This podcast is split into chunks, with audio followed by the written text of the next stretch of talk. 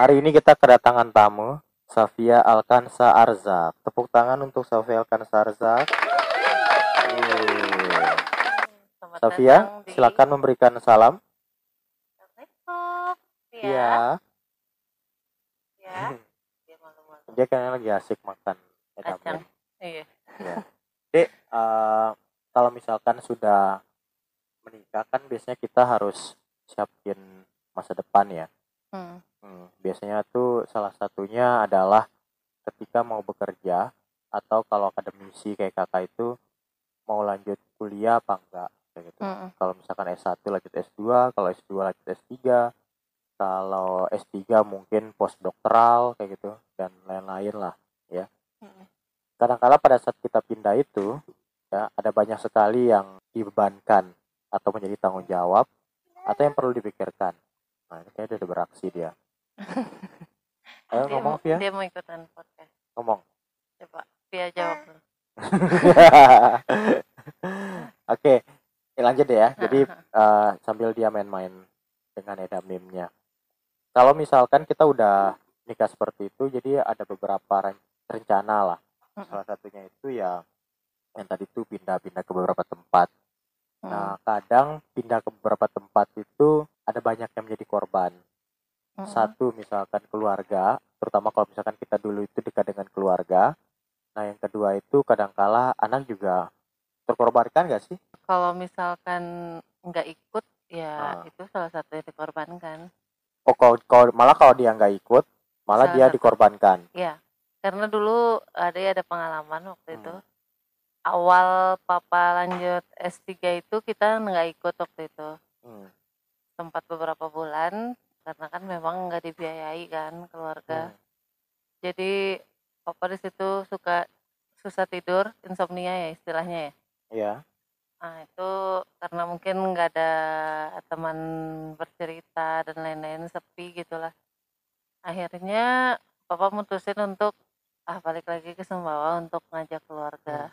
Eh, bukannya kalau ajak keluarga malah bukan bukan masalah ya kita sebagai Orang suami tua, atau orang ha. tua ya, tapi Anaknya, anak-anak itu harus beradaptasi dengan lingkungan yang baru. Misalkan kalau masih kecil, dia mungkin punya teman terus beradaptasi dengan lingkungan barunya. Kalau dia Hmm. sekolah, mungkin dia akan beradaptasi dengan apalagi kalau misalkan kerjanya itu pindah-pindah gitu. Iya benar. Nah, itu akan beradaptasi dengan sekolah baru, dengan teman baru itu gimana berarti? Pernah penga- kan penga- pengalaman ya? Iya. Ya. ah. Jadi dulu adek eh, Pertama kali. pertama kali dari TK sih itu dari TK adek TK-nya di Jakarta Hmm. sebelumnya sempat juga di TK Pertiwi di Sumbawa itu Hmm. pindah terus setelah itu pindah lagi ke antar kecamatan itu karena papa waktu itu ditugaskan di kecamatan Empang Masih di namanya Sumbawa. ya masih di Kabupaten Berarti Sumbawa Dari alas baratnya Sumbawa ya. ya dari Alas dulu itu belum sekolah sih Eh, itu daerahnya kan daerah barat ya Sumbawa. dari baratnya Sumbawa Terus pergi pindah ke timur. Pindah ke Sumbawa dulu Oh, pindah ke Sumbawa dulu. Ah, habis itu baru pindah ke timur Hmm. setelah itu pindah ke Bandung langsung jadi pindah-pindah gitulah Itu pas Eh, Bandungnya itu pas pas di Bandung itu pas naik kelas 3 nah, maksud saya pas waktu S3, S3 Papa. papa ya Hmm. kalau pas S2 nya kan pas TK itu yang tadi di Jakarta itu Kalau pengalaman yang kakak bilang tadi itu perlu beradaptasi dengan dengan teman baru, dengan sekolah baru. sangat perlu sih karena Hmm. kan beda culture juga kan Hmm. beda daerah gitu kalau mungkin kalau misalkan satu kecamatan kayak kemarin pindah ke Empang sih nggak terlalu sulit ya karena Hmm. sama-sama di Sumbawa tapi kalau misalkan sudah beda provinsi harus menyesuaikan bahasa dan lain-lain tapi Ade melihatnya itu sebagai pengalaman baru sih Itu positif negatif menurut tadi. kalau menurut Ade sih Ade yang ngerasain ya Iya. eh, senang sih Oh iya. pindah Hmm. iya senang sih tapi mungkin tergantung anaknya juga ya Iya. mungkin ada anak yang nggak suka pindah-pindah gitu kayak misalkan waktu itu Mas Firman kayaknya tipe kalau orang yang nggak suka pindah-pindah Mas Firman itu kakaknya ada dulu almarhum mungkin kayaknya nggak terlalu suka pindah-pindah makanya kemarin itu sempat ikut di Bandung hanya tahun setengah kayaknya Berarti tergantung anaknya juga ya ya. tergantung anaknya sih habis itu minta di Sumbawa aja lah pak gitu jadi selama papa nyelesain S3 kayaknya se- setengah S3-nya papa itu Mas Firman di Sumbawa sendiri sama Oh. nenek gitu tinggal terpisah Kalau misalkan disuruh memikirkan apa yang harus disiapkan untuk dewasa. Itu adik sekarang kan dalam artian punya pengalaman banyak ya Hmm, pada saat menjadi seorang anak dari yang tugasnya berpindah-pindah bahkan tempat kuliah juga mm-mm, di luar Sumbawa seperti itu. mm-mm. Nah kadang anak-anak kalau kakak berpikirnya itu karena kakak nggak pernah ya momentum pindah-pindah seperti itu. Berpikir mungkin anak-anak harus eh, beradaptasi, punya teman baru, bahkan kita harus belajar berkenalan juga dengan orang-orang yang baru kita kenal kayak Hmm. gitu. Sebagai orang tua itu gimana? Kalau adik beranggap menganggap menilai seba- ya. menilai sebagai anak-anak pada waktu itu. anak menilai orang tua gitu Ah, orang tua menilai anak. Orang Oh. tua menilai anak, tapi posisinya adik sebagai anak saat itu. Papa harusnya gimana sama adik? Ah, waktu itu ya Hmm. waktu itu sih eh, papa pas waktu baru nyampe sana itu banyak ngajakin kita ke ke mana-mana gitu keluar-keluar gitu hiburan, Iya. hiburan gitu. tempat hiburan atau pokoknya tempat umum lah memperkenalkan ini di sini ini di sini sehingga mungkin di situ kita lupa gitu kalau kita sedang eh, merantau yang susah gitu jadi akhirnya oh menyenangkan gitu dibawa dibawa eh, eh, psikologis kita itu jadi nggak terbebani gitu loh Oh, itu salah satu trik ya. itu salah satu Ah. trik yang papa lakukan sih misalkan ajak ke kebun binatang ke mana kayak gitu jadi buat kita oh enak kok di sini walaupun Ah, oke. mungkin itu salah satu ininya papa juga sih Iya. biar kita nggak terlalu terbebani dengan kita pindah karena mungkin sebagai orang tua papa juga ngerasa sih kasihan gitu anak-anak Hmm. sudah nyaman di daerah terus harus pindah kan harus menyesuaikan juga sama lingkungan barunya Kalau pengalaman, misalkan dulu punya teman dekat gak sih di satu daerah, terus harus pindah, terus eh, harus punya teman baru. Hmm. Ingat nggak teman-teman yang dulunya itu pada saat pindah dulu itu itu gimana? Melepas kesedihan Hmm. seperti itu. Dari adik sendiri dan papa pernah ngelakuin sesuatu nggak sih melihat momentum itu? Eh, waktu itu sih pas dari Bandung ke Sumbawa Hmm. itu udah punya sahabat lah.